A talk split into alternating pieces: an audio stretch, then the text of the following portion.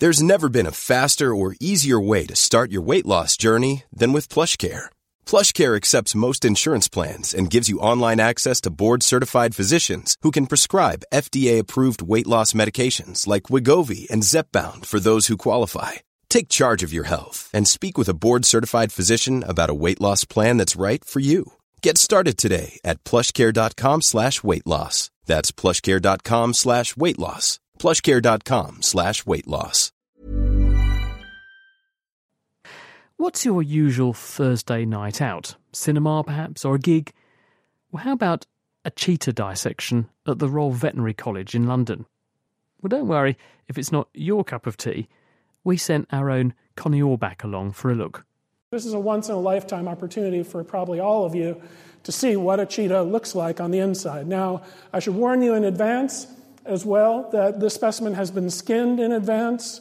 It's going to be bare, muscles, everything, no cheetah spots and stuff. Uh, because a live cheetah dissection. Not something you see every day. And the audience were definitely rapt, but maybe like me, also a little disgusted, as our three demonstrators started to hack into the now skinless leopard on the bench. But here at the Royal Veterinary College, they do have their reasons. I'm Professor John Hutchinson, and I do research and teach at the Royal Veterinary College in the University of London. Cats are unusual as mammals go in that they don't do what normal mammals do and straighten their legs as they evolve into larger sizes to help support their weight. Cats uh, buck that trend and instead just maintain the same crouched posture, regardless of whether they're uh, a little uh, black footed cat or a big tiger. So, cats are weird, and somewhat unsurprisingly, they don't follow the rules. That's why John and UCL's Anjali Goswami have been studying them extensively. So, we wanted to understand how they do that, um, whether that comes at any costs to their movement, their efficiency, their um, abilities. And we wanted to look at not just what most people look at, which is looking at the limb bones, but we wanted to look at a full view of the skeleton. So we wanted to look at the vertebral column. That's the backbone. And this is a part of the body that, if you think about it, is a, obviously a really central part of the body. It's something that holds all the other parts of your body together, right? And yet, when we study evolution, it's almost uniformly left out of analyses. And that's because it's made out of a lot of small bones and it's really hard to incorporate.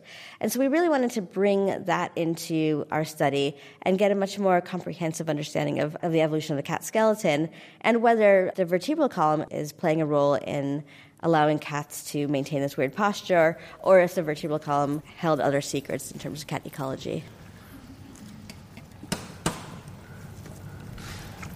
And you can really beautifully see the, the transverse processes or the, the, the sideways spines of the vertebrae coming off here, and they point downwards and forwards in, in cheetah and are really broad, a lot of space for muscle attachment. So if you see that same kind of anatomy in a fossil, that would lead you to think, well, maybe that animal had cheetah like uh, musculature.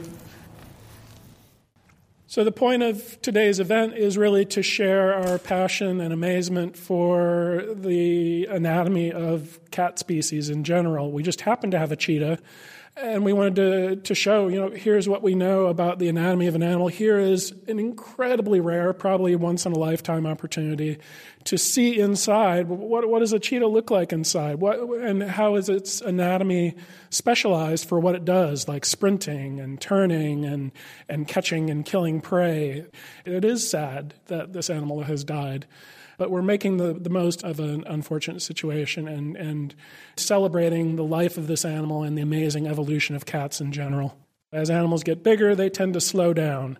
And cat species seem to be no exception to that. Uh, a lion is, well, relatively slower than a cheetah, for example, partly because it's so large. A, a lot of its anatomy is, is there largely to help support its weight, whereas a cheetah is kind of at a happy medium size for, for being a, a high speed athlete. So we're trying to understand how cats cope with size, but then fit that into the bigger picture of how all land animals cope with the problem of size and who does things differently, what things always happen the same way in evolution. That's something that really excites me in my research is trying to figure out what kinds of principles are truly general versus highly variable in, in evolution. But before I sign off, I had to ask Anjali one last thing. where on earth do you get a dead cheetah from? It's actually surprisingly easy to get specimens of large cats for scientific study because when um, zoo specimens die, they uh, tend to get donated to museums or other scientific institutions, and they keep them in the freezers.